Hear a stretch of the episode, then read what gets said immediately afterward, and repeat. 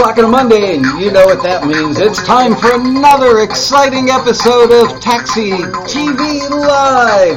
There's my audience and my special guest star, Mr. Richard Crawdaddy Dance. Yeah, baby. and welcome to the show, everybody. Thank you, Dan. Hey, Hey, we're, Richard. back. we're at it again, man. Yep, we are. This is Richard's third time on the show. Fourth. Fourth time, wow. And, Yeah. I, and I still let him come back. Wow. Uh, Just have to kind of weasel my way in somehow.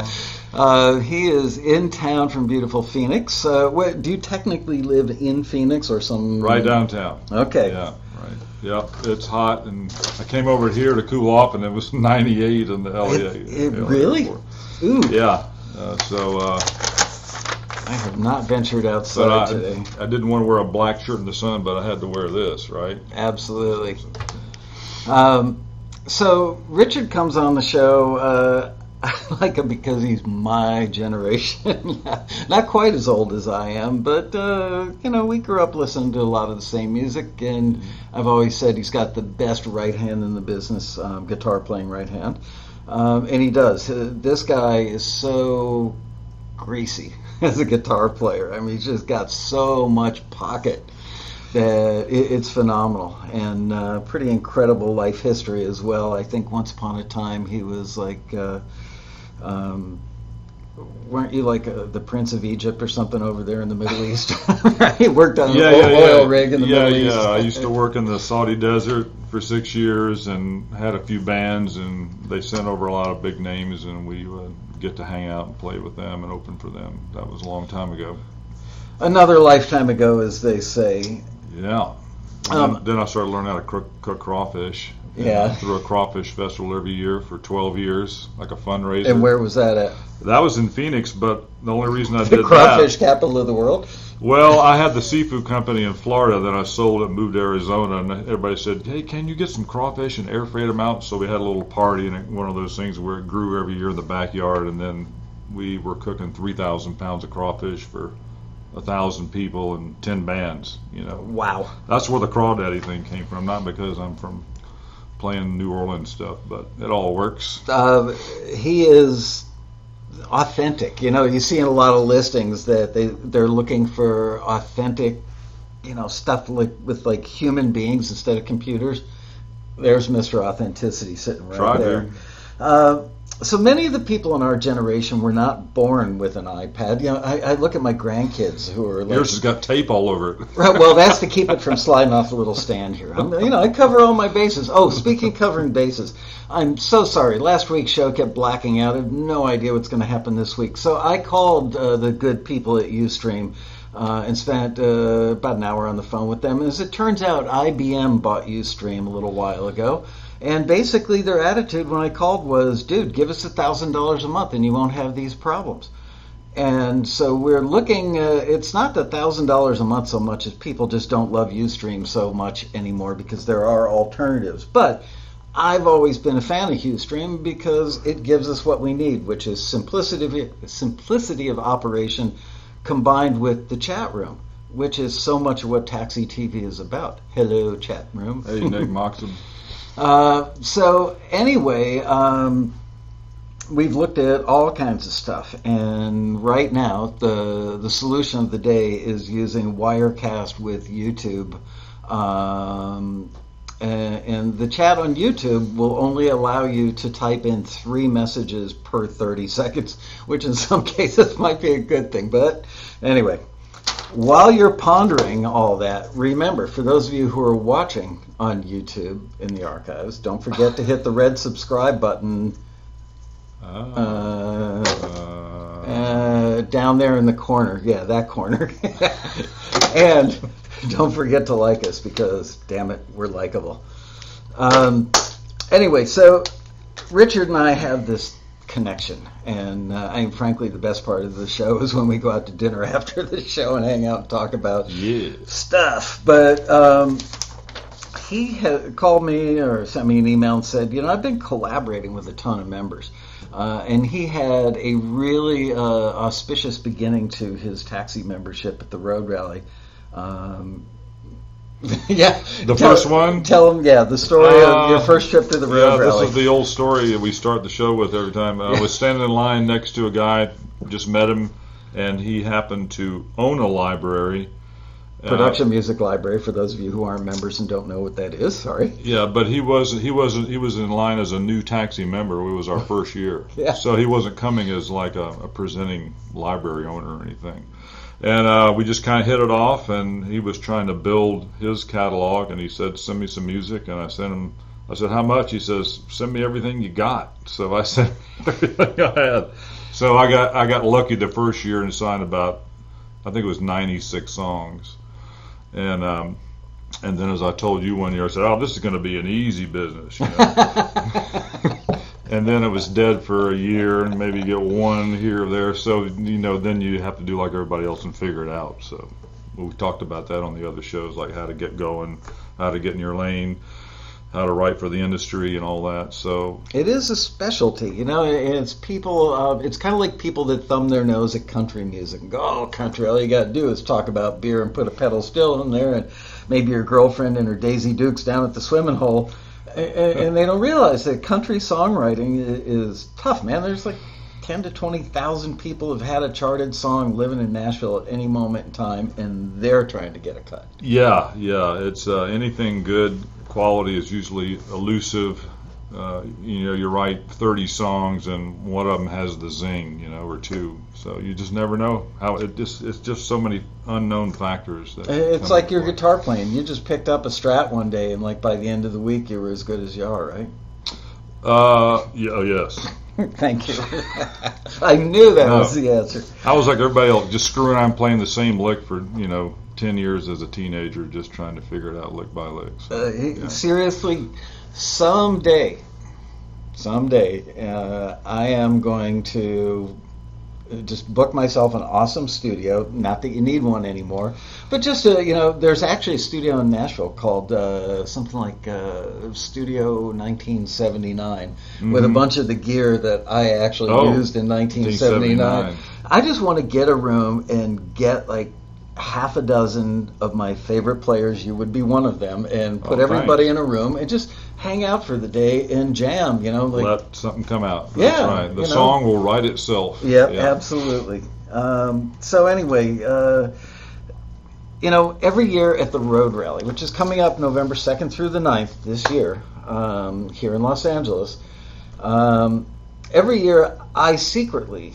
have a little theme going on. And uh, this year's theme, as I'm putting together the panels, is there are a lot of people and from our generation that really don't like what's on the radio today and they're uncomfortable with trying to make the music that's so computer driven and so beat driven and so production oriented and so much of what I do is going to have an underlying tone of what do you do if you're a strummy 4-4 guitar player how do you translate like that, that. stuff into making records today because I think a lot of our compatriots have just said oh screw it uh, Yeah. why bother? Although the smarter ones, like Richard, have found a niche and said, "Well, I do something that most other people don't do, and I do it well." It, yeah, we've talked about that because if you play more in a traditional classical throwback style, they come in out of favor, but they always come back into favor. I mean, there's always a need for Southern soul or Texas blues. It just never goes away, you know. Even it just depends on the show or whatever. They, they need some of that stuff. You know? even Mr. Robot, sooner or later, is going to have somebody walk into a bar, and there's going to be some greasy blues guitar going on in the Yeah. jukebox on the other side of the room, and it could be him. Well, and guys like John Mayer have huge careers, and he's a blues guitarist. Basically, that's what he's kind of evolved to. And so, yeah, there's people out there doing it. You know, so Uh, John Mayer's not bad. Oh, he's he's really good. He's listened to a lot of the right cats. He's very slick, but he's got the the uh, the punch and bounce in it. That's what we call it down south. And uh, yeah, there's a there's a lot of good players like that, but. Probably my favorite band. I just put it up on my Facebook page. Uh, the Tedeschi Trucks Band. Have you Oh. heard those guys? Yes, as recently with as, the the, as singers Sunday. and the horns, but they do it right. You Yeah. know, sorry that sounds a little elitist, but you can tell they've listened to the right people and they grew up in, with hearing the right stuff, and that's the best band in the land right now, in my opinion. If you listen to that, and uh, I literally was listening to it yesterday morning about 11:30 a.m. in bed with my laptop. Yeah, they got a bunch of new stuff on YouTube, pretty recent concerts, Yeah. and, and it's all mixed correctly. And you're like, Yeah. there's nobody doing that. They're the only ones doing it. And doing it really, Yeah. really, really well. So, Okay. Yep. Once again, you and I are yeah, there we go. the you know Vulcan mind meld on that. So tell everybody uh, we're going to play a bunch of music today, and and probably the most singular point of this episode is that Richard, uh, even though he's a baby boomer and plays you know non-computer driven music and, and records the vast majority, if not all of his stuff in a very uh, archaic way, it sounds really really good, and he collaborates and he's collaborated with a lot of taxi members. Um, Well, yeah, the, I don't have all their names in one place, but yeah, we're going to do about eight or ten people stuff today. So, so, yeah, and I'm really curious um, how you do the collaborations, considering that your stuff isn't so computer driven, and I want to know. But you know what? Let's play some stuff, and I, I Yeah. actually do have some questions written out. But let's Okay. start with some music. So, well, that's tell a us nice segue because I was going to kind of do it in order. Like the first person that contacted me and said, "Hey, you know, I met you at the rally. I've heard some of your stuff. Why don't, why don't we do something?" And that was Andy Gabrish. Yeah. It was a few years ago, and he's a great jazz guitar player. He plays a lot of instruments. Great ear, great engineer. He's really good. And so he sent me a drum loop, and I just wrote a guitar arrangement, melody, and some stuff. And we just started adding part. He started adding parts to it, so he was producing this one. Uh, and- And yeah, we, but how did we you? wanted to do more, but he's like, "Have you cracked open Cubase yet?" Because I was still working on my old Tascam. tell him, I what you, said- tell him about your task head. I work on a uh, uh, an old beat up Tascam Porta Studio, 24 track digital thing. you know. On what tape format? It's it's digital. There's no tape. But, oh, uh, but I mean, what? How do you? Oh, it's, it's uh, got built-in faders. It's a box, right? yeah, it's a physical box. Yeah, with it's kind of an all-in-one thing. They were designed to record your band live a long time ago, you know, and they eventually got up to 24 tracks. And I figured if you can't write a song with 24 tracks, something's wrong.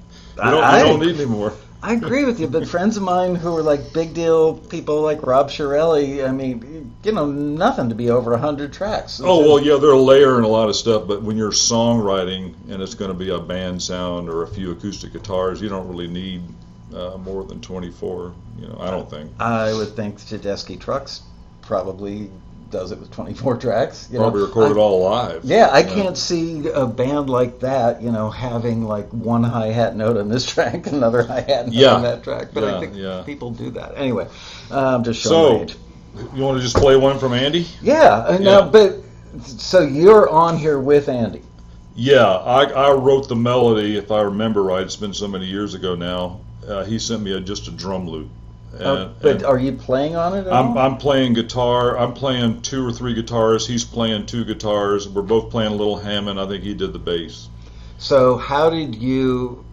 Uh, this is one of the points I want to make with the show that even though you're an old dude, Mm-hmm. how and, and with this archaic old Tascam digital thing, how did you record your parts? Get He, he would he would send. Well, I can I can record and create WAV files and, and email them to people or Dropbox them to people. I can do all that. I just can't I can't move stuff around. Right. It's not very adept at doing that. The old machine. So if we get into something where it's going to be really good production, uh, the other person gets involved in that. And Andy he took my parts and wove them in. So you don't have to take out like a, an old stone chisel or anything. And, No. okay. Yeah. All right. Play some music. Well, Let's see what we got see, here. to see if this little dude works. Yeah. We call this one Super Spy. And all this stuff we're playing today is signed. Please work. Oh no. It'll work. Yeah, it is. It's actually working. He did the horns too. He's a great producer.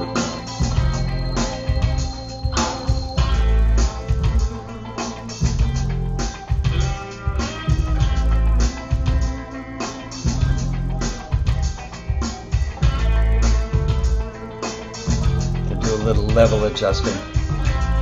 Turn it up.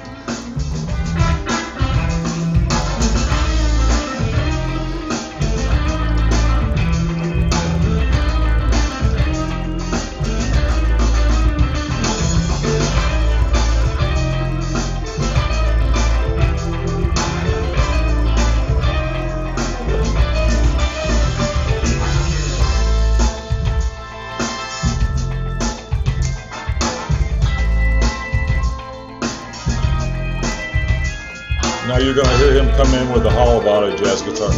He's playing that stuff.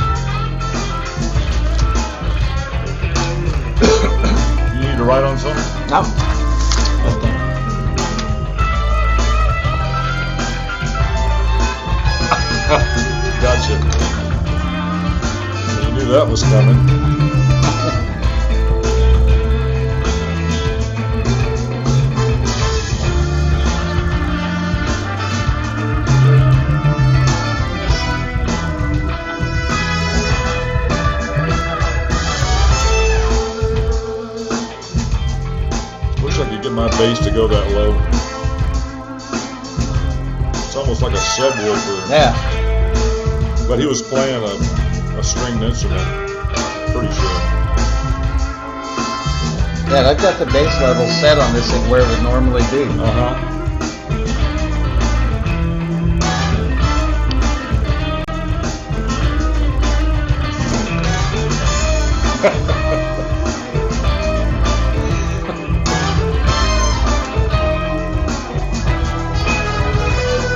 oh. I keep forgetting I'm the one that has to stop it. I didn't have to play the I whole hit the boo button. What was that? Yeah, boo. Yeah. Uh, that Yeah, was- that's, uh, that's funny. That's funny. Uh, I mean, the human feel just walks right off of the, yeah, you know, I mean, it just sounds great. Um, so Andy's in the chat room. I see that. Uh, Nice timing, Andy. Yeah, what a coincidence. Uh, we didn't ask him to be in there, but It's a jazz bass. How do you get the EQ nice and round on the bottom like that without it sounding? Have to tell us sometime. Yeah, there's a little delay going on as, as always in the chat room. And I've got to say, interesting that he points out that that was a jazz bass because um, back in the day, I've got to say, my favorite bass of all to record was a jazz bass as opposed to a P bass. I could never get a sound I loved out of a P bass. Mhm. I loved the jazz bass. And one day, I don't know if you guys know this, but Jaco Pastorius used to play bass on songs for me for $50 a pop when he was unknown. Wow. Yeah, and we remained friends up until his sad demise. But uh, uh, and, and some of the best tones I ever got with him were on a jazz bass. Wow. Yeah. Stuff sounds nice and good. even too. Um, let's see, how did that sound on the NS10s? Um, sounded it had a ton of bottom on it. It actually sounded like it had a subwoofer on there. Um, Yeah, it, it works. Whatever you're doing, can you send me that EQ curve, please? uh, So that's what I did with Andy. You know, let's see if we need to answer anything. Thank you. Um, we're getting plus And- ones, which the audience means and- thumbs up. Thank you. And and so I'm I'm kind of joking, but I'm, I'm Andy's like, did you ever crack open Cubase? I never did. So I don't I don't think I was easy enough to work with. But I love to do more with Andy, and that wasn't a pitch, but it's just. Cubase, don't you put that in the pipe and hit it with little torch? Oh yeah, yeah. oh no, yeah. that's free. Yeah, I just picked up one of those at the clinic the other day. So Oh, moving man. right along, uh, Uh, the next. Can we just keep rolling? Well, yeah, but um, I'm still waiting to see if Andy's going to talk about the Pultec EQ. EQ. So Um, there's all these great presets. Probably you can just pull one in and shape it a little bit. but what about the drums? What do you use on drums? Because He he had like a one of those wicked drummer programs. That was a loop. That wasn't yeah, written, that's what I'm saying. Is but the it had dynamic to it. felt very human. Yeah, because they created the loops that way. Like the snare will be louder about every third or fourth measure, and you know, just a. But we just wrote it. When you when you do that, you have to write the music to the drum loops and get the bass to line up with what the kick's already doing. If you're just going to do that, so. Were you playing a Strat or, uh, or what on that? Uh, I don't remember. That sounds like a Strat, the overdriven guitar, and there was a little kind of Nile Rodgers thing going off in the distance. That was probably a One Tele. of the great guitar players. He knows how to play rhythm for yes, sure. Yes, he does. I love Nile Rodgers. Um, and you had the same thought. Uh, lost you. Uh, I think the drums were. Sorry, for those of you watching the thing later, we are in fact reading the chat as it's flying by.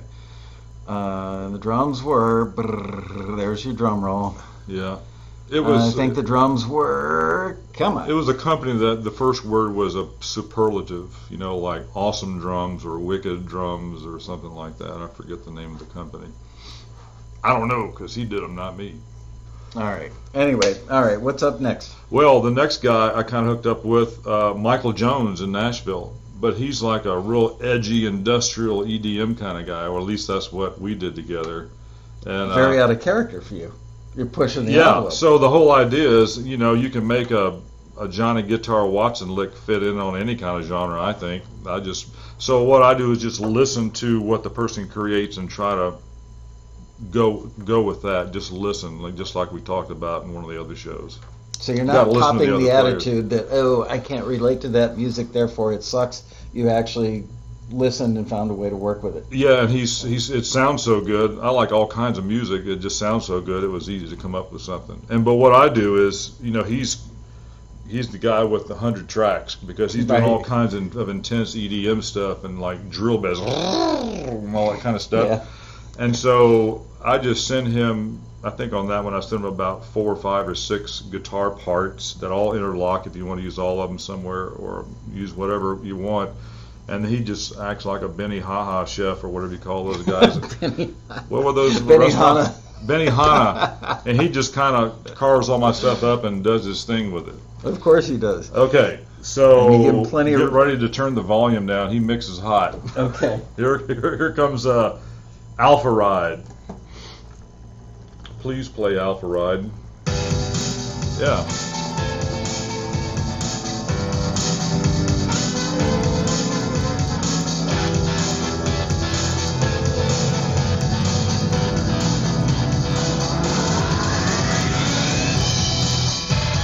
That's a guitar going.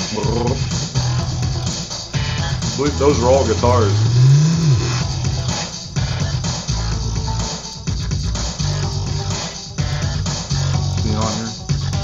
I haven't seen that. Oh yeah. When's the book coming out on Amazon?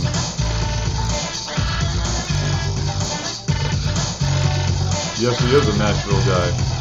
You don't think about Nashville guys writing this kind of stuff.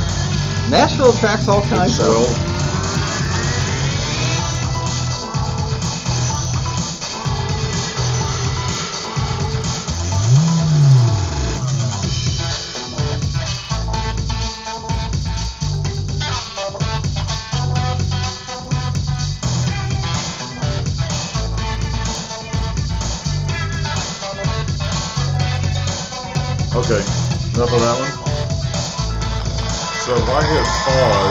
Yep. and then hit Fast fast, forward, forward. it'll go to the next track Yes, it will. and hold there, Yep. or was it going to play? No, I think it'll hold there. Okay. So thanks, for the miracle Michael of technology. Isn't that that's impressive? Is that a Radio Shack? No, it's RCA. I love it. yeah. So that just shows you how you know guys that are real talented with uh, whatever they work software they work with, especially in EDM stuff, they, they can just do anything to it. And uh, but Michael, the thing I like about Michael Jones is his stuff sounds aggressive, but it's got a playfulness to it. It's got a sense of Mhm. humor in it. Yeah, it doesn't sound dark. It, it, you're right. It, it He's sounds very playful yeah. with with aggressive industrial sound, so it works. Interesting observation. Um, and so uh, we did uh, probably three or four and got them all in somewhere.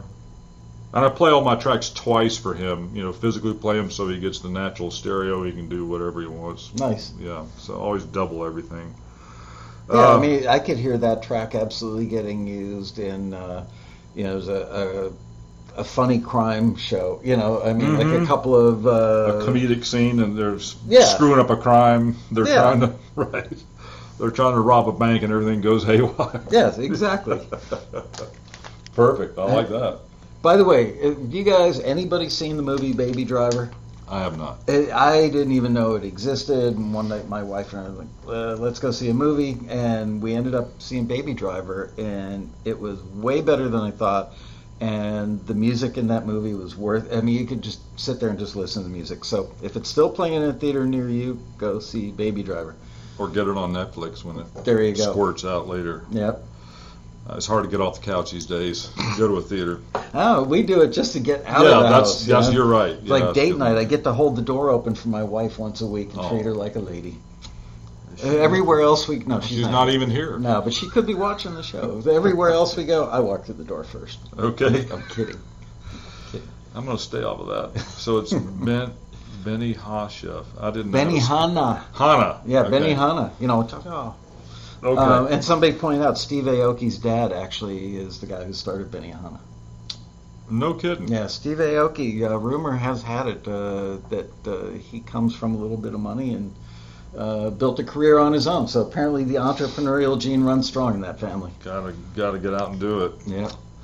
Um, okay, we'll just move on. I'm going to try to gauge how much time we're using up, so I don't. We could Play just too hit much play one and you and I could like Yeah. go outside. Yeah. Um, let's move on to my buddy Cass McKenty, who I met probably at the first rally. You know, outside having a smoke in the parking lot. And, And- Cass lives here in L.A. He did his whole life. He told me he used to play basketball with the Van Halens, like in high school. Really?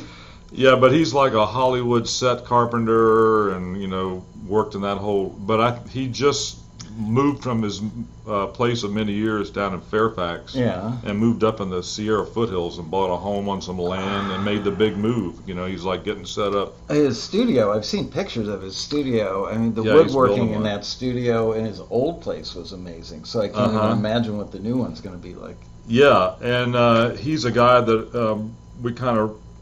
I forget who reached out to who, but we said let's do some, and you know he says I'm, I'm learning how to use this thing called Mashup on Cubase. There's that And- Cubase again. I said, well, I can send you some guitar tracks. And so uh, he, I th- this is again where he's sending me an idea, and then I just put parts to it, and then we go back and forth, ping it back and forth. Uh, I got a few of his, but I'm trying to, and we actually uh, a library, a taxi-friendly library publisher, whatever you call them, was working on a show, and they said, "Can you listen to this style?" And we tried to do it. We were, we were too old.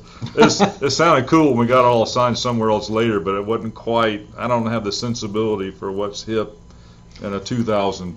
But at least you you admit it. I mean, a lot of people are in denial about that. Um, you know, we have people. It's tough. You have to. You know, it's different chord um, progressions. It's different Yeah. melodic approaches, different rhythmic approaches, different um, phrasing of the lyrics. And a lot of people Yeah. are just like, no, my stuff is cool. I I was signed to a label in 1984, but yeah. yeah. Anyway, I don't. Yeah, know. yeah, you're right. So uh, I've learned how to let all that go now and just uh, write what I love, and it works. So, um, well, we'll just play it. This like a What's little. it sh- called? This one's called Mac Daddy because his name is Cass McKenty, and I got a daddy in my nickname. So why not call it Mac Daddy? It makes perfect sense. Okay, here goes the play button. I'm the DJ today.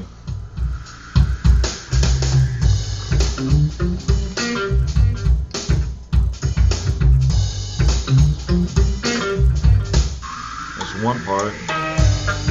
There's two, there's three, four. There's like five guitars in it, but it doesn't sound all guitared out. Now, because everything has its own spot. Yeah.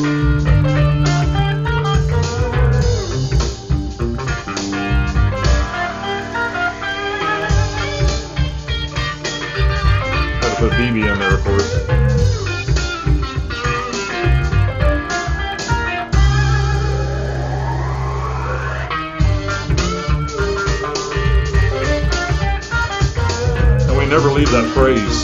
It's just like a little 60 second piece or something. Gives you the idea. Got the boot machine ready? Okay. All right, what's up next? Uh, we'll do another one that I did with Cass. This is kind of more chill stuff. Man, is it going to tell me which one I'm on? Yeah, it should be a number over there. It should be like Oh, four. Let's go to uh, a different feel altogether. This will segue into the next bunch. Okay, uh, this one's more kind of. It's called chill dining. Don't ask me why. And this is obviously all instrumental stuff, and we'll get into songs and lyrics in a little bit.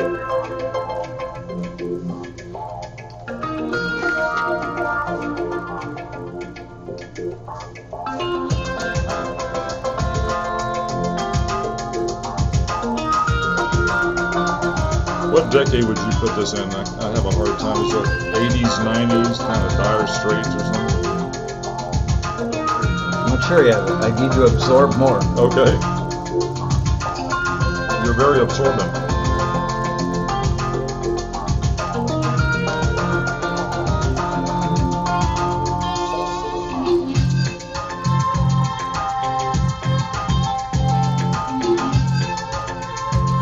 Was supposed to sound kind of sweet, like a and like a soaring over a la- natural landscape, like the coast of Ireland or something. Oh, Forgot. I'm having a hard time picking a decade for this. Yeah. Or a genre. 2000, Something. the two, the 2010s.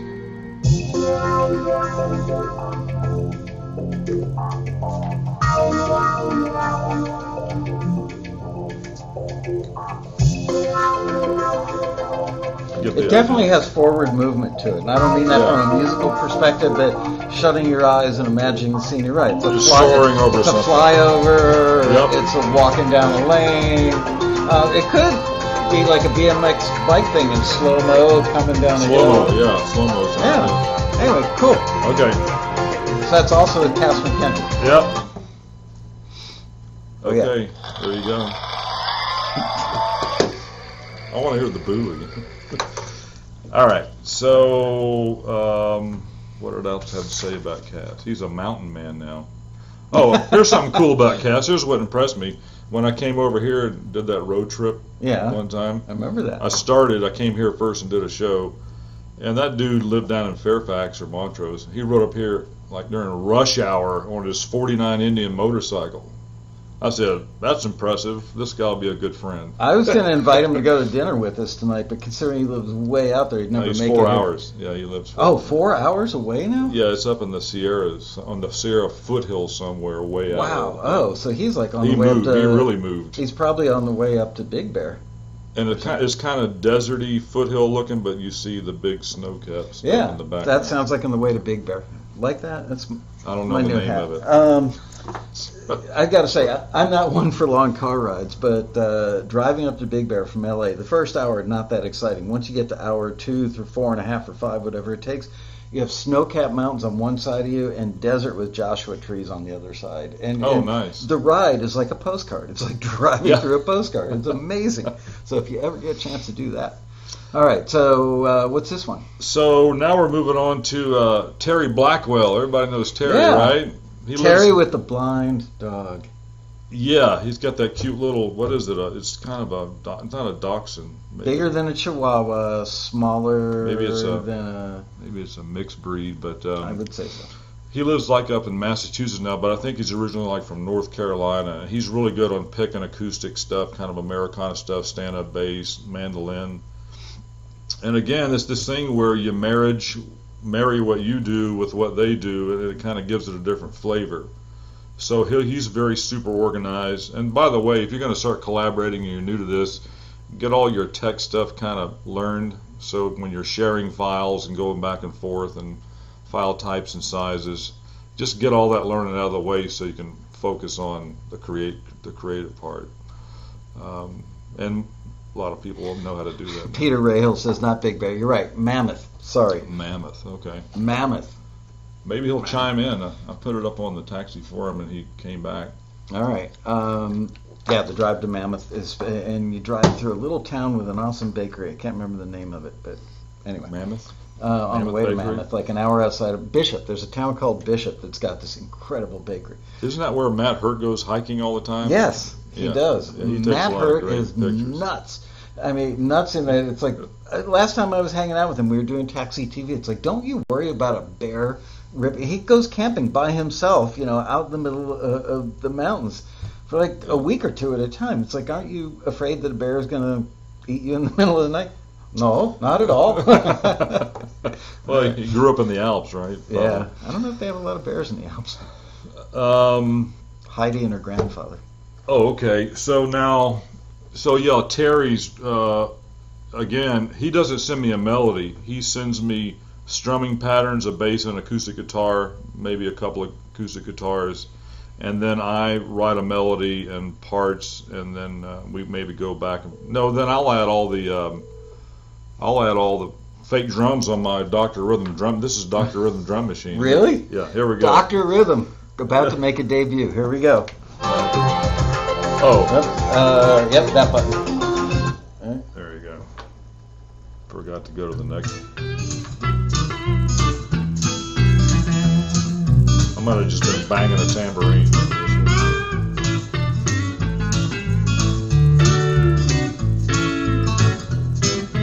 So that's Terry doing the picking, and Yep. you're doing the I'm an electric guitar over here. Just clean Tele.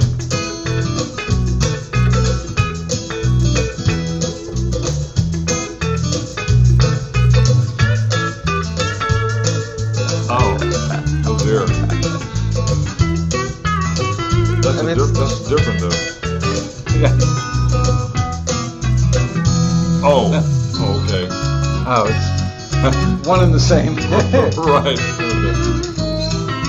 He's playing slide too. And I'm playing drumsticks on an electrical outlet right there. There's a metal box on the side of the wall.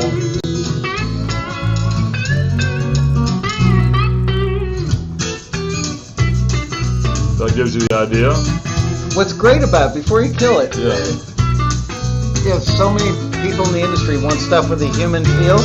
I mean, if you laid these guitar parts on top of a drum loop that was pretty stiff, this would still make it sound really human. Yeah. Amazing what little humanity can do. Yeah. Anyway, awesome. Oh, is that what we are, human beings? I forgot. I thought we were just cell phones now. No kidding. We'll just let another one roll with Terry because it's just fun, simple stuff.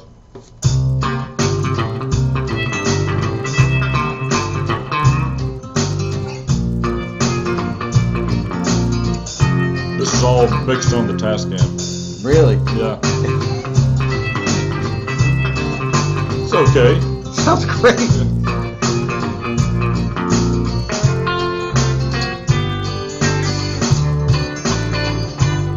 Everything about this sounds great.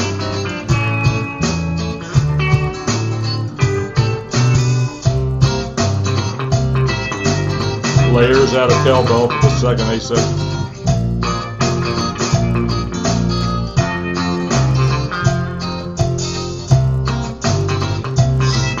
More cowbell. Yeah.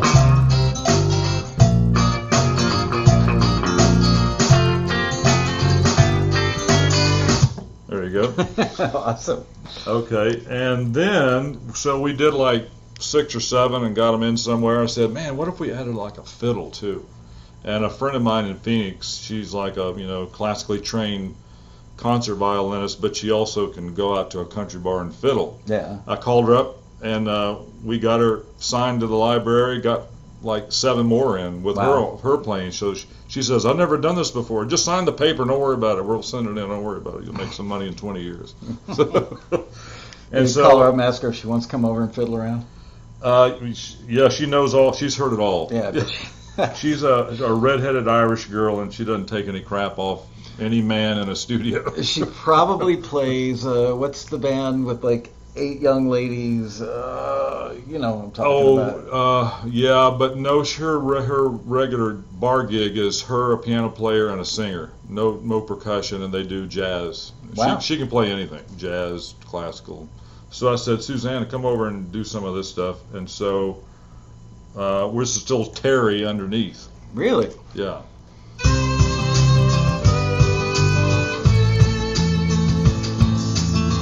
Doing all the finger pick stuff, not underneath.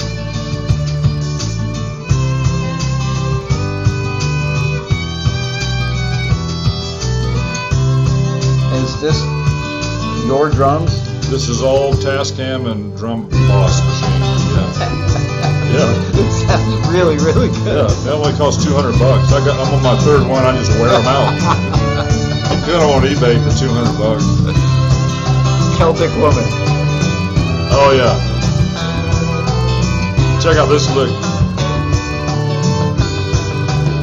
It's like Buck Owens stuff. So you put the Buck Owens with the violin, and it kind of gives it a different flavor.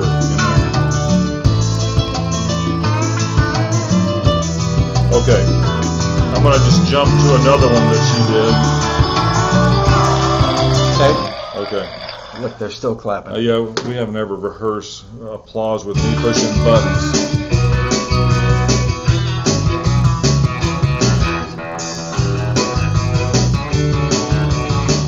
Just kind of more Dwight Yoakam, you know. And she's just sawing in the background, but she'll take a, a section.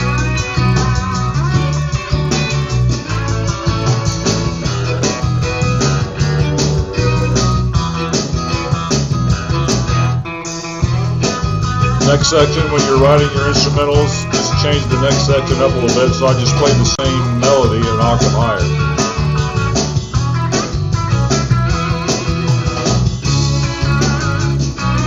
Halftime.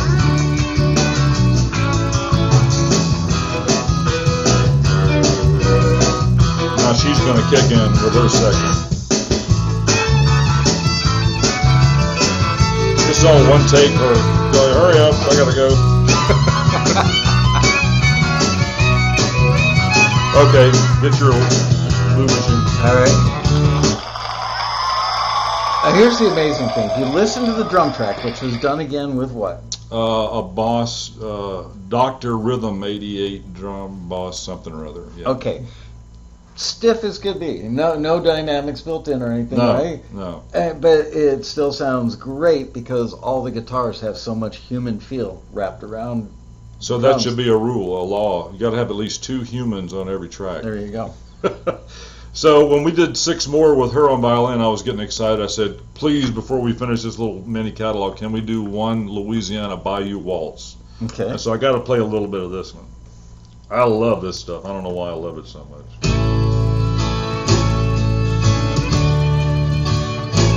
Imagine like a Cajun couple getting married out in the swamp somewhere. A wedding ceremony. I was gonna say hello uh, to their cousin. yeah, right. Sorry, You remember her back when you was three? Right, right, I'm gonna get letters, aren't I? right. And my, coun- I don't play contemporary country. Well, I can. That to me, that's Southern rock from the '70s. That's what contemporary country is. But this old style with a clean one-string Tele thing, that sounds like kind of fresh to me.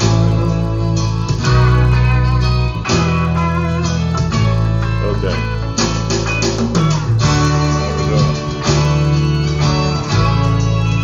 A little bit more. I love this one.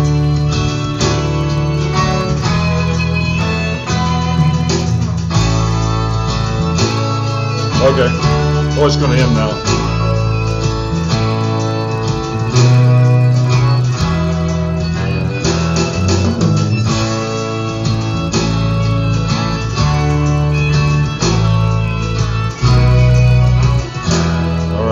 Look who's up next. All right, take a couple of questions. Yeah, I know you want to play a lot of the stuff, and I, and I want you to, but they're asking Yeah. questions. Somebody asked earlier, "What's your favorite amp?" Uh, I use the Fender G-DEC, which is actually a modeling amp that Fender put out years ago in the 90s. Uh, Fender G-DEC 3. They sampled every old Fender amp. Uh, it's all in there. You don't have to do any. You can do anything with the amp. They're 150 bucks on eBay. I don't use any pedals or any plug-in software or anything. Just uh, and when I performed, I always use either a Super or Deluxe Reverb Blackface, uh, pushing itself its own speaker cabinet and a 145 Leslie.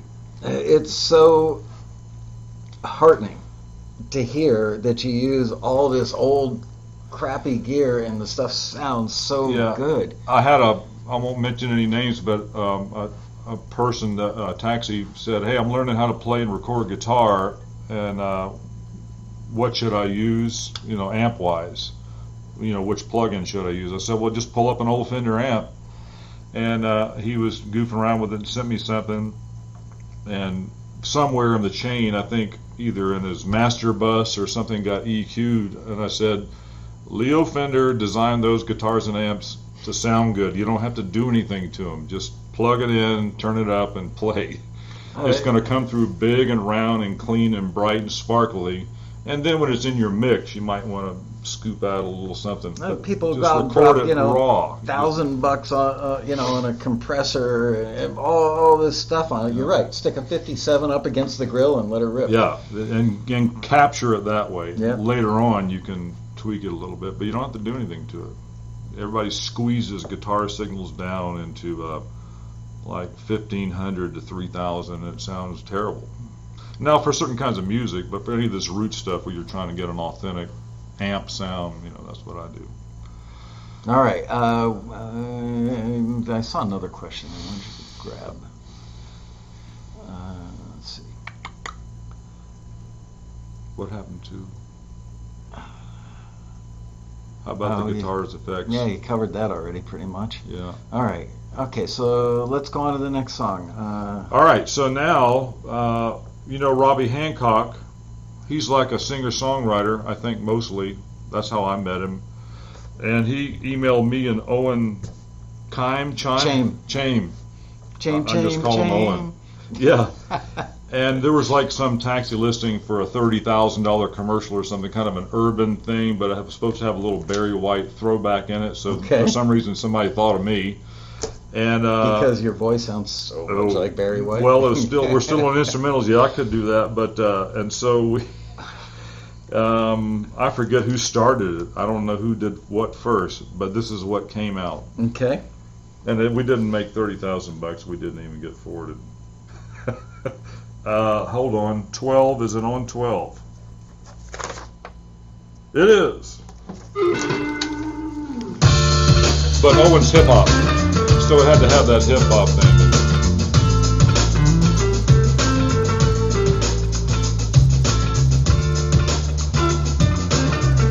Yeah, it doesn't sound like a commercial.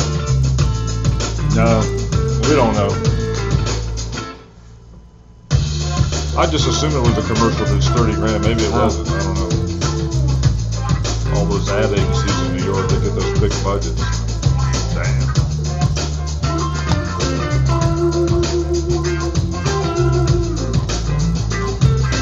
Here comes the Love Unlimited Orchestra.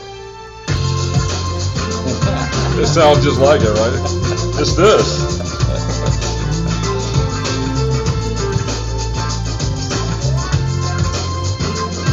Barry White wah guitar. Yep.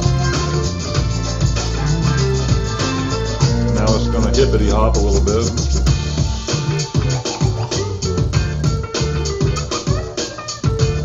Who's doing weird stuff to my guitar? We can fade that one. Wow, let it go for a minute. All right, all right. This is my favorite part. We did get the track. Yeah, we did. Well, they don't know what you're asking. All right, Yeah, we got it. We got it signed later. the two libraries. Yeah. Oh, now stop it. Yep. There's Owen. Hey, Owen. How are you, buddy? Nice job, Owen.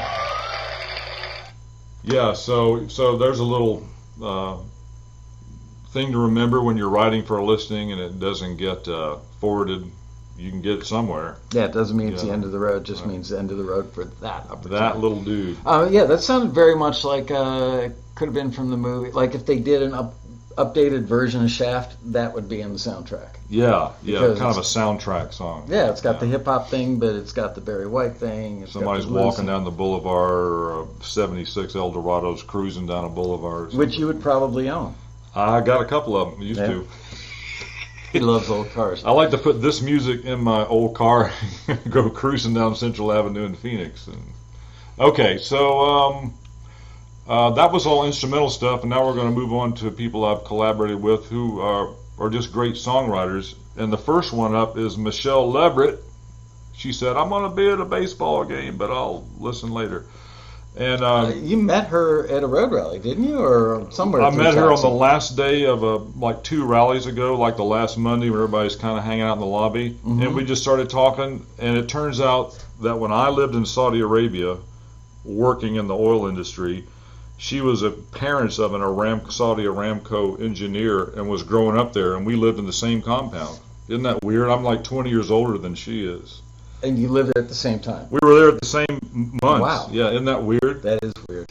And so there was obviously something that needed to happen there, and um, you And, know, and see, this is the magic of taxi. It Yes. is even though, sprinkle, sprinkle, sprinkle. yeah, I mean, we bring everybody together.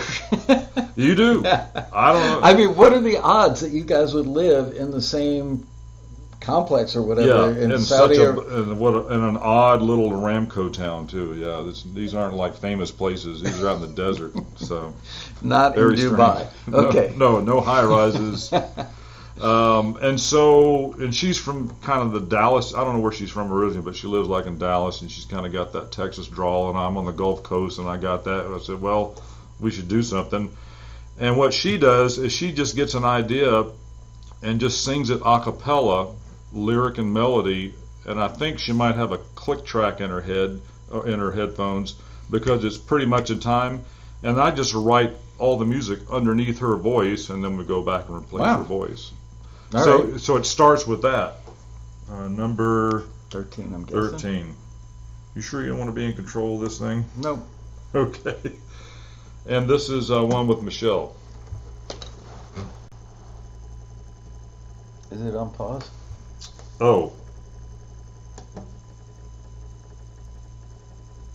Well, Is it freaking out? it's making that dishwasher sound. Now I hit pause.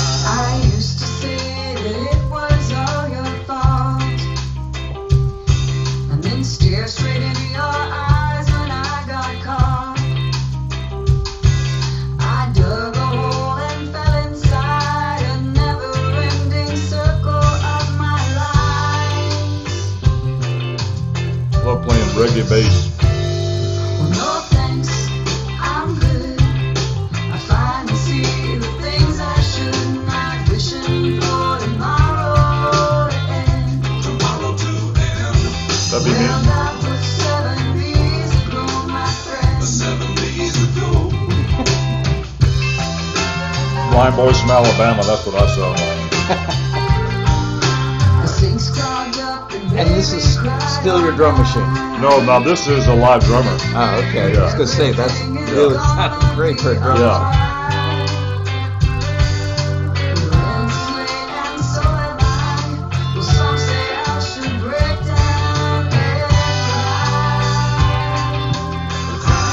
I wish I could fade the volume. You did what? Fade the volume. Oh. Okay, well, uh, Yeah, that's I call the taxi TV fade right there. Chick's got a click track in her head. yes, she does, apparently. It was on pause. Okay. Everybody's suddenly Ronnie Dangerfield on this show. Um, yeah, so I can play, I like to play a couple more snippets from her because uh, just how easily it comes out. Jackson, be patient because soon enough we will be switching to another format uh, that won't have Ustream ads. Hmm. We're working on it. I thought you could sign up to eliminate the ads. Yeah, you can actually, um, but no reason to now. Okay. Um, here's another one with Michelle. Okay.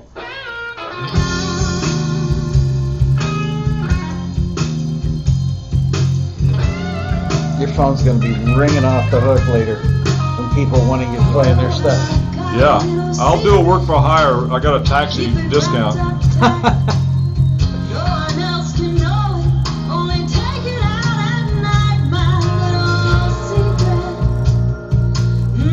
again, she, all, all her was a voice.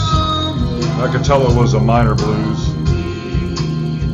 Uh, and when it got done, I hadn't planned on it, but I remember that song Black Velvet from the 90s? Yeah. Yeah, it's kind of in that vein.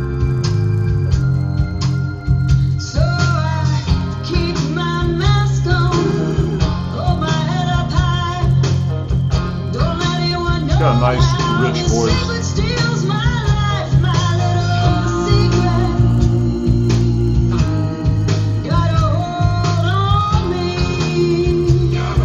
This one's got a guitar solo in it. You want to hear that?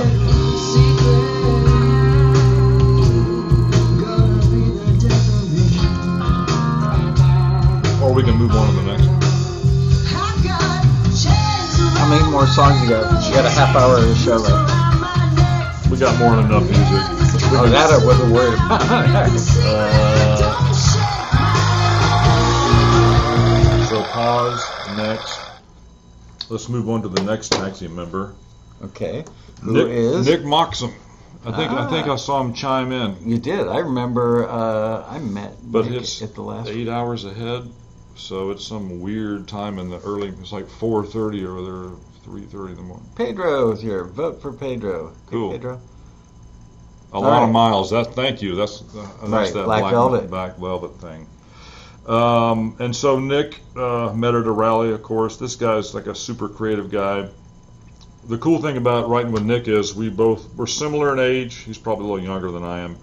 Uh, he kind of grew up in like that northern soul area in England. Mm. So they have a certain type of soul that came out of there when they were listening to all the early American music, probably years ago.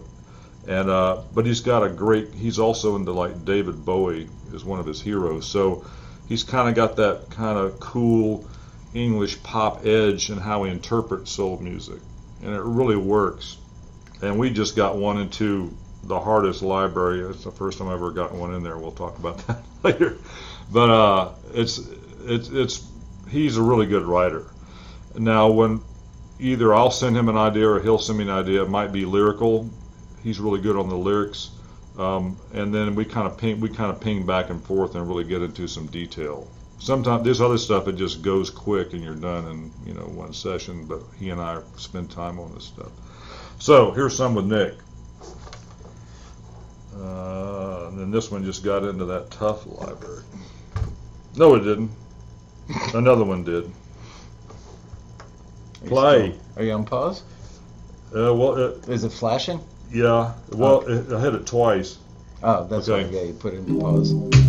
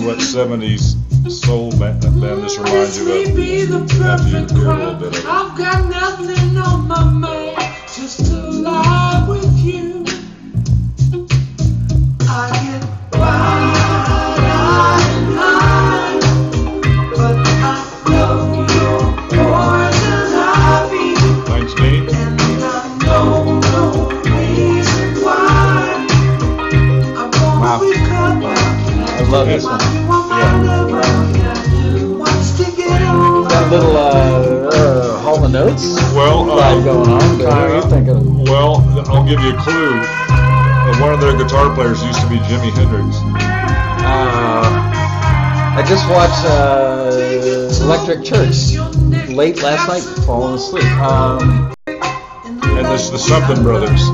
Isley Brothers? Yep. This sounds either that or Bobby Womack. This is very Isley Womack. He I love one of the lines is, you know, something about your neck. We got some Womack on the deck. You know, this is a classic seductive thing. Okay. Uh, don't. Uh, Oh. the, the chorus is so good. Oh,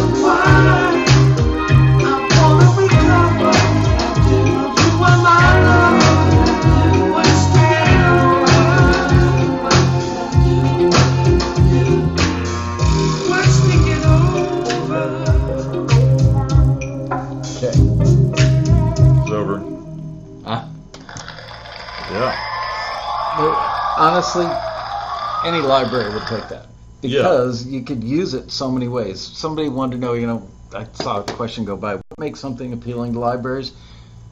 The ability for the music to make money for the library. They're not signing necessarily the best music or the most brilliant composer. They're signing what they think has the most applications, the most usa- the highest usability factor. Mm-hmm. That is highly usable. You Yeah. can use that in all kinds of movies or TV shows, all kinds of scenes, and it, it's just it has a lot of authenticity to it as well. Yeah, and mostly thanks to Nick. That guy's such a great writer, and um, and so yeah, and, and that's that thing we were talking about earlier. You write 30 tracks, and all of a sudden one of them jumps, and you never This know which one it's going to be. So That one's we're proud of that one. Uh, I got a couple more with him. He's he's really good. Uh, let's see, we only got about 25 minutes left. Yeah. Um, somebody asked me something. Do I have a CD coming out? I kind of create little. I call them mini catalogs. Eight songs. I'm working on one now. I try to do one of those a year, two or three collabs. So I try to write about 50 songs a year. You know, at my age, that's about all I'm going to do. But it works. Um, yeah, let's do another. Another.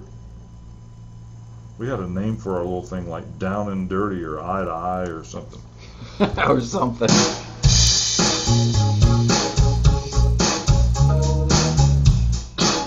This is a song about two people laying in bed on a Saturday morning. The rain's coming down the window. You're too lazy, a lazy Saturday.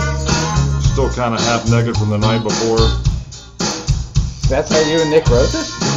Yeah, so, but I had a girl come in and sing the other part. Wait till you hear her on the breakdown.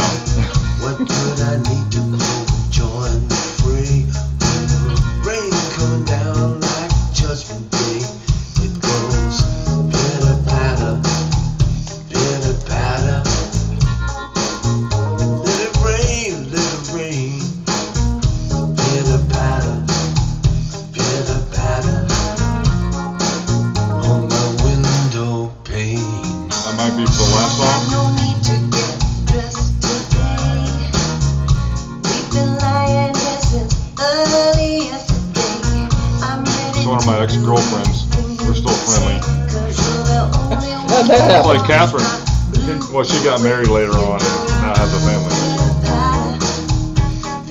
I said, can you like breathe hard on the breakdown? She goes, sure. So it's coming up.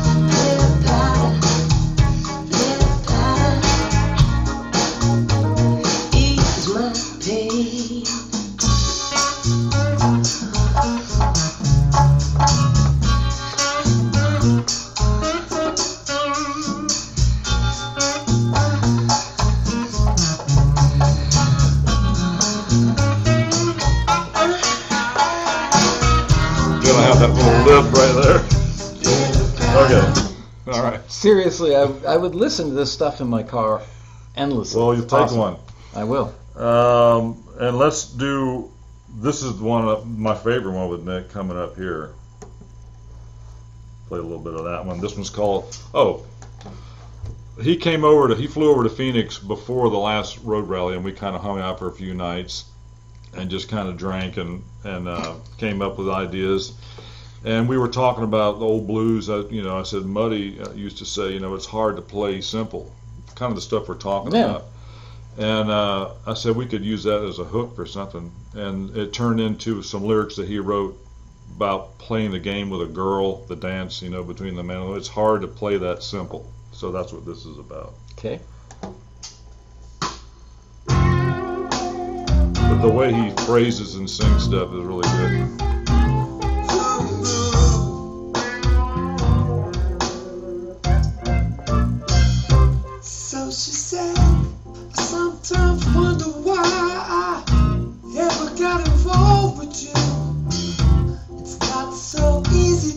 Triplets doing little, Dion's doing a little triplets behind it. Who's playing what? He played the keyboard. Turns to a He did the drums.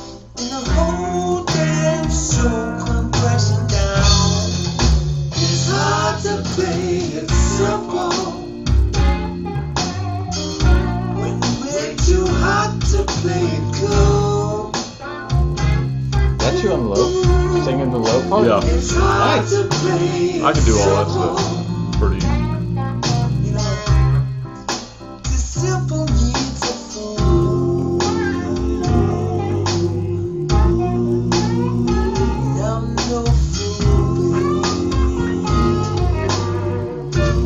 And notice how he drags the measure on the vocals.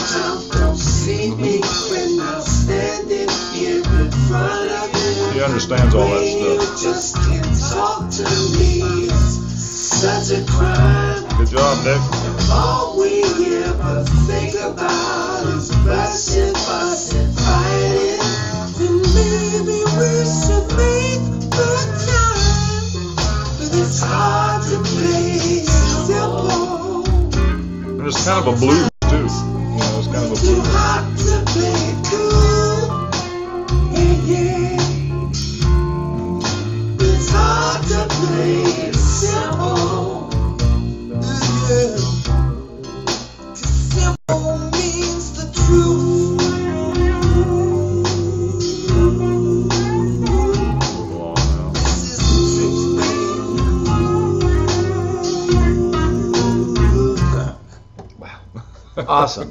Thank you. Yeah, proud of that stuff. Nick, I didn't. I, I just met him. I think for the first time at last year's road rally, and he's a He's always had the little Rasta hair. yeah, and he's a, a skinny guy. I mean, Yep. you. He Yep. doesn't look like this sounds. I mean, not that he's singing the big bass notes or anything, but you know, you would never guess that that voice comes out of that physical yeah. he- package. yeah, it surprised me too when I first heard him sing. And uh, really, really good. one time he put something up on, or somebody found something of him and went up on Facebook somewhere, and uh, he was like singing with uh, Sade, like back in the '80s on some Wow. live show. So he's been around the block a few times, you know. Um, let's see. Let me see if we need to ask any, answer anything. The love for Prince. Is, oh right. All right. Um, You guys are frozen. Oh, okay. Not for everybody. Got a low frozen factor today. Uh, oh, MW keeps saying, "How do you get these things signed? How do you get these things signed in a collaboration?" I mean, it, it's, both signed the paper. it's one person is already in with a particular publisher, Usually works that way. and the other person collaborates, and they both sign the paper, and it goes back the other direction. And then now you're in their library. And Yeah. I might take some more of your stuff. That's how it works. You know, but I've got to interject something quickly, and then I Sure, want to yeah. move on because got a lot more music to play. People Not think, really. Oh, not really. We're getting there. One, two, three, four, five, six, seven, eight. Probably Oh. play three or four of them. All right. So, Yeah. uh, people come to the road rally. They think, oh, I'm just going to hang out at the bar, and I'm going to have a few drinks and hand out my CD or thumb drives and meet some people. And that by doing that, I can piggyback my way into these publishers. But the more experienced taxi members don't really fall for that. It's more of an organic process where two people come together, they find a connection, um, they end up hanging out. The friendship is built. That's how the collaborations happen. It's not, they see through it if you're only showing up to get discovered by another member that's going to give you the coat, golden coattails, right? Yeah, yeah, it's like people handing you their business card at the end of a convention and some business insurance convention or something. Yeah. Yeah. Yeah, I mean, well, the first, what I had to do, I don't know what everybody else does, but you have to kind of first make friends with people, just hang out and talk. What kind of music you do. And then, you know, maybe after the rally, you might contact, or they might contact, what do you think of this? Is that something we could work on together?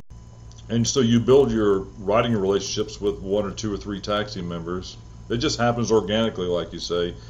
And then, um, or sometimes, and after you get to know each other and, and you know what your uh, what your pro- co-product is, you know, it's going to sound different with everybody because everybody writes different. Has that's what fascinates me is the different writing styles, how people go about it. Which is, is really kind of the what you wanted the show to be about today, which is Yeah, uh, I didn't say a lot, lot about that, but I've tried to say like you know, like Michelle sings me a acapella Yeah. thing. She just hands it to me, and I can hear the music underneath it, and um, and we'll do four and get them signed. But you're the common thread to all this stuff, and, and you have uh, a distinctive style and, and a comfort zone, Mhm. but yet you'll work with people who are outside of your comfort zone and find a way to bring those elements together to create something that's desirable for publishers. That's true. Whether I'm producing it or whether they are producing it, I kind of hear what that I think that song needs. Like uh, if I do a work for hire, or if I'm just doing a guitar track for somebody, collab or work for hire, yeah. uh, they'll say, you know, make it sound like this, and then I'll kind of give them, I'll listen to the, this ref they give me, and then I'll take that somewhere. And a lot of times um, I'll give them more than they wanted. Sometimes I give them less because that's I'm kind of passively producing at least the guitar part for the track, you know. Uh, and most people trust me now. They just say, "Man, you play pretty good. Just play whatever you hear, and we'll do something with it." Uh, who's the guy who played all the, uh, not all, but a lot of Steely Dan stuff? Uh, You know, like Larry Carlton. Yeah. Larry Carlton. They, they would just bring him, him in and they would sync up a couple of 24 track machines. They'd burn one track of this empty time code, give him 23 tracks, and just say, just play from top to bottom, just play. And they would do 23 passes that, then pop on another reel, sync it up, do 20, and and they would have reels upon reels of Larry Carlton, and they would just go back and take licks and put them together and make magic. Yeah, yeah, and I used to be get a little bit defensive when I first started doing this because I would play something that I thought was great, but then the person who was gonna edit it the way they needed it in their song, which is their perfect right to do, I'd go like, "Oh man, they took that out," you know. Yeah, but And then I just learned, well, no, they're producing it. Just let them. That's their ear. Just let them do it. Yeah. You know, so it's you're just a you're just a sideman, a session guy. So. Uh, just a side man. just give them a lot of options. So, all right, they use that one. All right, so what's up next? Well, let's see here. This was kind of a one-off, but it was fun. I met, uh, started hanging out with Josh Coleman, and you know Josh. I've known Josh forever. He was since like 1994, I think. He was one of the first Wow. taxi members I ever met in person. Yeah, and he's got like a whole career in like psychology and been on NBC shows and stuff. He's way smarter than us. He's a very smart guy, and he's got a real cool kind of that um, blues rock indie. That's his sound, hmm and I can't do that. But he said, let's try one, and uh, I think he sent me some lyrics and a guitar hook, and then I and I took it, and then I couldn't do how he did it. I just did it how I did it, okay. and he's like, sounds good to me. And then we sent it in, and it got in somewhere. But uh, it doesn't. This doesn't really sound like Josh, but he inspired the whole thing and Okay. wrote most of the lyrics. Okay, I got to find the track now. Michael, you got me doing too much stuff here. Where is him? Oh, number 19. Next. This is more rockin'.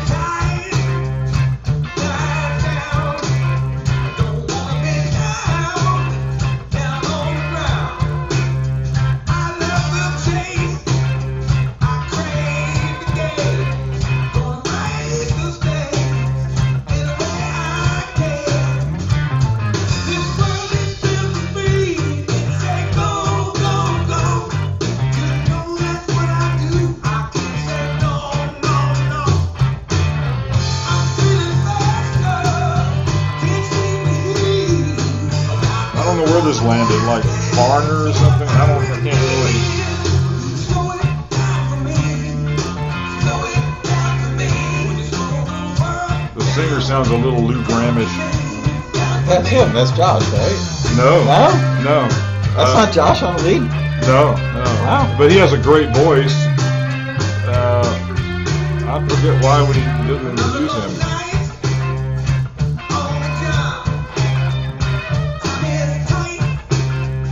Anyway, that's uh, by the way, that's Glen Campbell's drummer singing that song. Really? Gary Brazzi, he was Glen's drummer for 25 years, and uh, still just lives in Phoenix. He's Italian. Every Italian I ever meet has a great voice. Something about Italians, they know how to sing. Okay. That's because they're all genetically bound to Frank Sinatra at some point in, in, their, Okay. in their DNA strands. Yeah, that's, there's like one king at the top of that heap. Yep. Okay, so that's the great Josh Coleman writing. Uh, and then here's one that, you know, everybody knows Scott Free. Absolutely. I haven't seen him chime in yet. He might be lurking. Uh, and this is a song that Michelle Murray, another taxi member, uh, kind of wrote the song and the lyrics, and then got Scott to start writing the parts and producing. And then they reached out to me because they, they wanted it to sound like a, an Aretha Soul tune or something. Okay. And so I got my first call diva to sing it, and I played all the Hammond and the guitars and bass. And what do you use for the Hammond? An actual Hammond? XK1 Hammond, yeah, it's just a little mini one. Wow. but it sounded they dialed in the right percussion and the whistling you know, reverb wind and the rotors you know and the leslie and everything it's it's wonderful you don't even need to use a leslie but You're saying so it, it's it doesn't It's a- have a Leslie. no no it's all it's all uh, sampled hammond designed all the electronics to make it Okay. sound like a real leslie okay uh, that's number 20 20 comes after 19 right This is my friend Don Lee hollering it out, destroying microphones. I remember this. I remember I her. played some stuff, Yeah. yeah,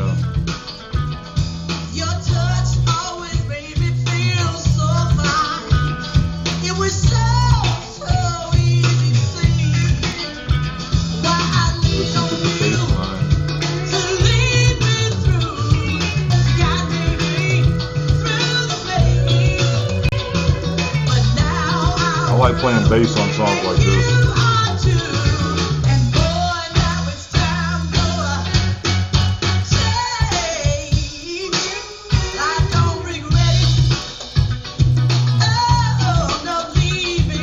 It's kind of more my flavor, you know.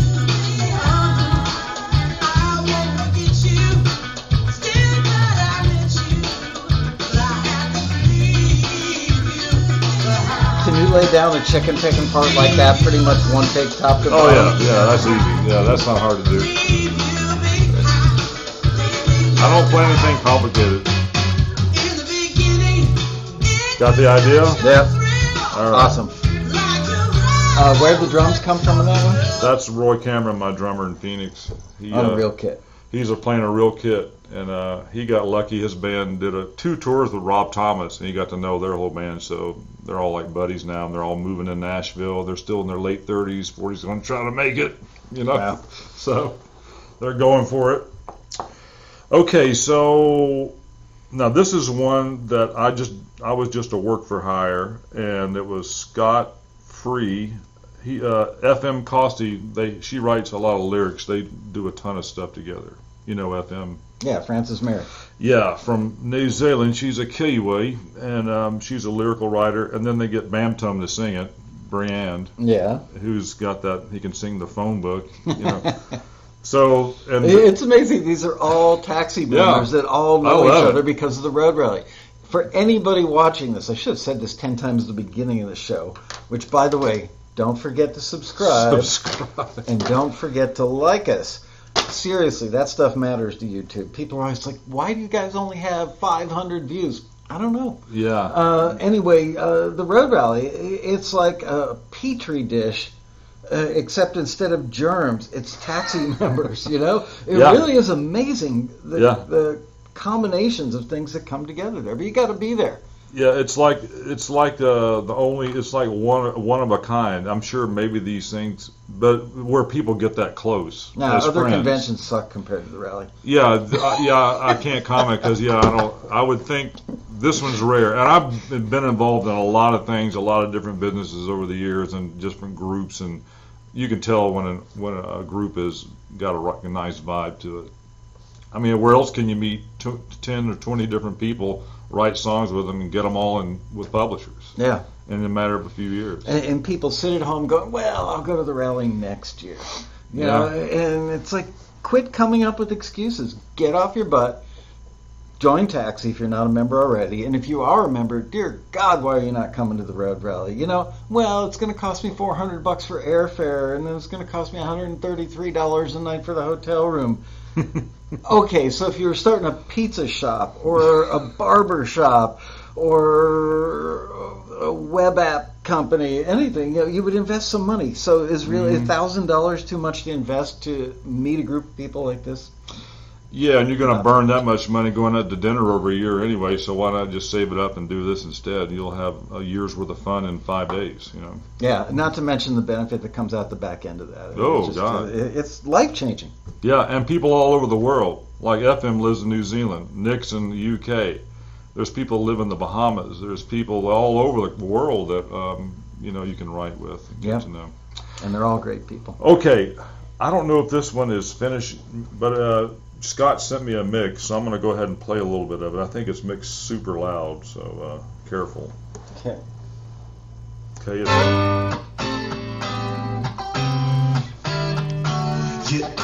Great guitar tone. and I didn't do anything to it.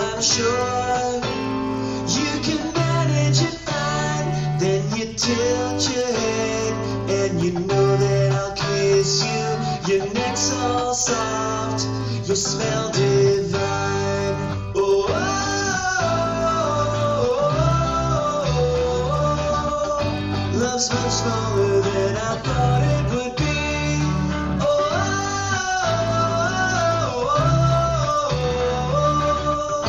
it's a million little things. I just love your guitar sounds. thank you.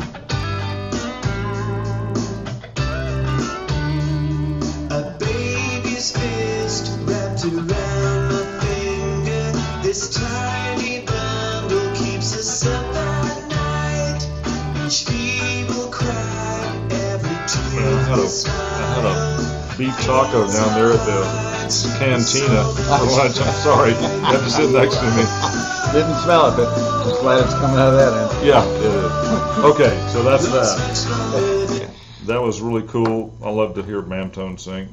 Uh, and now, once you collaborate, here's the final big uh, deal. Once you collaborate with people, um, your your skills get better, and then you go do some more of your own music, and now you're looking at it through a different lens. Because before you were just writing by yourself, then you collab with a half a dozen people, and you gain all this new way to think about how to write. And again, these all this wonderful music we're hearing was not created by some 20 year old with a computer. This is, you know, grown ups, Knocking around. yeah, with real instruments. And, Yeah. and I, I think, I, I don't mean to sound conceited, but I think that Taxis had a, that kind of influence for all these folks, that they all have woken up and gone, oh, so it's not just like vibing on what I think is cool. I can take what I do that's cool and find this application for it and actually get paid to do what I love to do.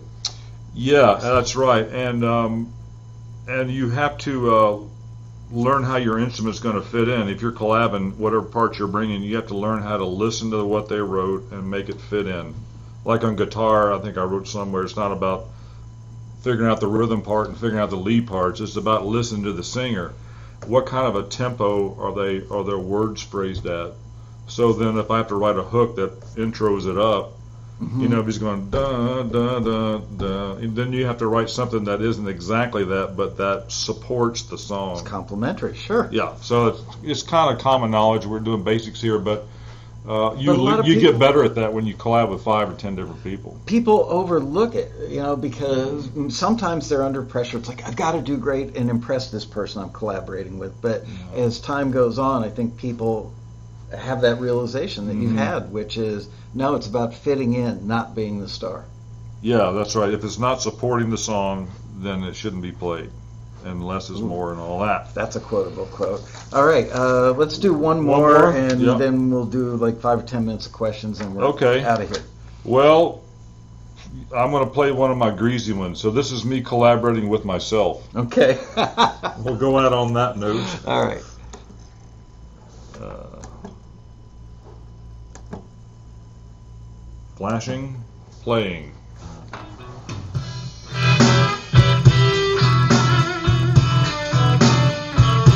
Y'all want to hear some grease? There it is.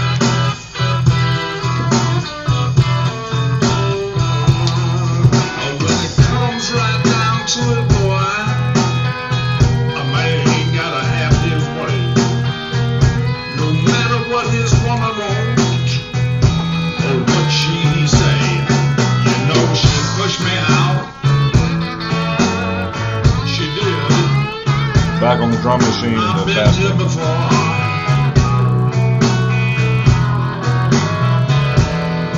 But I can't quit this one, and I can't stay. How do you do it?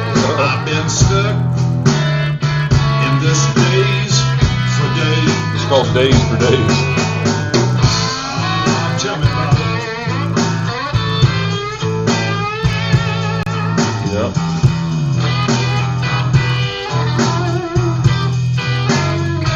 You're right, Mark. I'd say the same thing. Fried chicken. Is that the jazz bass? Uh, that's a uh, Hodad. That's a Danelectro bass.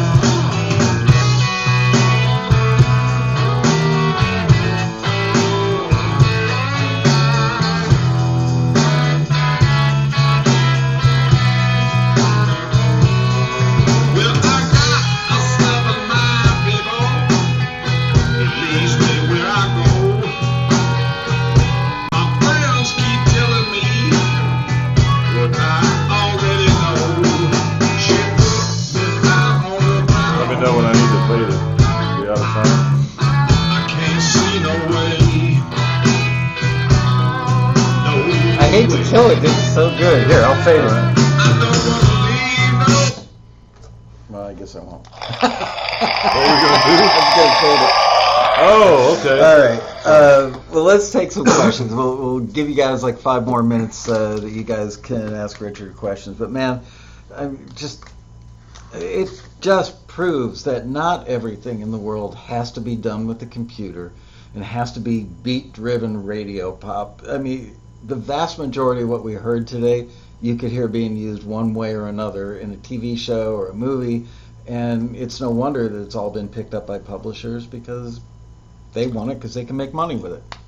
Yeah, and uh, I think that's my my taxi mission is to maybe that's why I came here was to just keep the real deal alive. Not that other people aren't doing it, but it wasn't Yeah. planned. I didn't know what the hell taxi was. I just showed up. So well, I'm glad you did. Uh, all right. Any Thanks, Bob. questions from you guys? Uh, and thank you, Mark. Um, Roadhouse. Yeah, that could be your alter ego. Well, that's Little the- Richie Roadhouse. that's the that's the name of the new catalog I'm doing. is called Sea Daddy Roadhouse. There you go. Because this is all the stuff I used to play like back in the day, and I hadn't done it in a long time. So all my collaborators inspired me to do my thing. So Mark Himley wants to know more about the collaborative process. Uh, so much sending back and forth. How do you decide who handles most of production and, and the final release? whoever's got the best chops, it's different with everybody. If I know I'm working with somebody that's a really good producer, they're quick in their engineering, they know how to hear the right EQs and everything, let them do it. If you're the guy that loves to do that and you've got a, a singer or somebody that only plays one or two parts, then you produce it, you know, and and then you back and forth it on the writing. You might some people start with lyrics, some people start with a melody, some people start with a groove. That's where I usually start when I'm writing my stuff. Go back and read uh, the passenger profile section of the Taxi Transmitter, our newsletter. Uh, read like the last six or seven or eight months. I know that seems like a lot of reading. It probably is, but you know what? It's life changing stuff. We've got guys like Andy Gabrish and uh, Oh, the killer producers. it's just all, all these great guys talking about how they collaborate, and it is it, it's like different in every case, but kind of the same. And- one of the questions that these guys have gotten a lot. Sorry, phones are ringing off the hook today. Um, one of the questions that the guys ha- have asked a lot is, how do you know when it's a good collaborator? What happens when somebody reaches out to you and they say, "Dude, I you know I, I checked out on Taxi TV. I'd like to collaborate with you." You don't just automatically say, "Well, sure, yeah, let's do it," right? Because you want to know Yeah, that it's going to be productive. you learn that over time, and, and everybody has different levels of skill and communication skills and all that. It's always just say, "Well, send me something. Let me listen to it." And and they if they do, I, I'll listen to it. And if I hear myself helping, and it sounds like they kind of know what they're doing, Mhm. at least somewhat in their world, I'll say, "Yeah, let's try it." But if what it's if something they I can- don't? What if, what if just they're say- really early in their career and their stuff just isn't that good yet? Well, just kind of a polite. Um, I listen to it, but it I don't hear myself supporting adding any value to this one. You know, for some reason, I, I can't I can't really hear it or feel anything. And And- I'm honest about it. I, you know, I don't tell them their music sucks. I just Well, It doesn't. maybe it doesn't. You should. I'm kidding, but uh, you know, th- it's tough because I can understand people wanting to like, like as Ronald Reagan said, he married up. You know, when he married his wife, oh yeah. and, people want to do that when they collaborate. It's like you know, There's uh, plenty of options for that because there's a lot of people at different levels, kind of in the middle. yeah, and I've and I've come up, you know, I had to come up and move up a little bit myself, so people were kind to me, you know, and I You earn your probably stripes, didn't realize right? it. Yeah, yeah, it's just like anything else in life, you know, Boy Scouts, sports, I don't know, it's like everything. You just kind of stumble through, and but you can tell right away, like when you first meet somebody, if you have an instant friendship connection or not. That helps a lot if you kind of you can kind of don't have to over explain yourself and the other person gets it and you're both like that then that stay on that one like a bird dog and write 20 songs because you'll you'll crank them out quick and they'll be good quality you know? and then there's the issue of the responsibility factor. What if you find somebody that you're musically in sync with? Uh, and you're trying to hit a deadline. Let's say that there's a taxi listing or a Mhm. publisher hits you up for something, and you need it done by next Wednesday. Um, do you kind of go through a mental process where you think, okay, she'd be a great vocalist on that. She'd be a great vocalist. So- now you've Mhm. got three ladies who might be great, vo- who would be great vocalists on the track.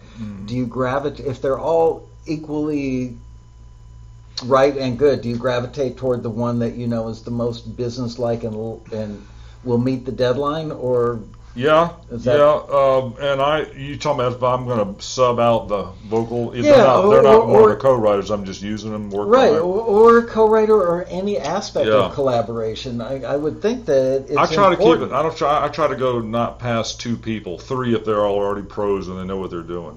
Three is fine, but, But- you get too many people in there, it just No, I'm just saying, do you, when you choose to work with anybody in a collaborative situation, whether it's as a co-writer or a vocalist or a producer, whatever their function is in that project, do you ever think, oh man, it'd be great for that, but he'll never like make the deadline, or he'll say yeah, yeah, and get all enthused about it, but then not come up with just ask stuff? them, can you get this done by then? Uh, you know, Yeah, and they go, well, yeah, maybe. and after one time, if they do or they don't, then you know they're a hustler, a grinder. okay. You know, just you can figure out if somebody's a grinder after you do one song with them or not. And that's fine too, because a lot of times, if, if I work with people who are just pure artists, Yeah, and they're not, you know, on task all the time getting things accomplished. I'm just take your time with it. You know, Here, here's the idea. Let's just bang around. I'm working on other stuff. You're working on this stuff, and and then stuff happens that way too. that's interesting. Yeah. I, I've not had anybody uh, describe that situation, and, and, and no, but that, that's valuable because sometimes Because they're not a grinder. Yeah, So sure. don't make them grind. pure art could come out of that that surprises you in six months. Yeah, all of a sudden a gem pops up, and you're like, wow, I'm glad we sat on that one for a while. It, it's all about timing, like real estate. Um, um, man, I can't wait someday for us to head into a studio and just go live it up for a long day or a weekend. And uh, I made an attempt. I'll tell you about that after the thing. all right, and Nick, uh, you definitely have to come out for that. I love your vocals. Mm-hmm. Um, all right, woo, we're five minutes over. One more show and or one one more uh, question. We're out of here.